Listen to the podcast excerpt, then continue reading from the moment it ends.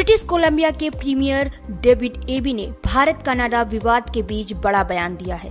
David Eby ने Canada के PM Justin Trudeau की ओर से भारत पर लगाए गए आरोप पर कहा कि हरदीप निज्जर की हत्या में भारत की संलिप्तता के संबंध में उन्हें जो जानकारी दी गई है, वह सभी ओपन सोर्स जानकारी है, जो इंटरनेट पर उपलब्ध है।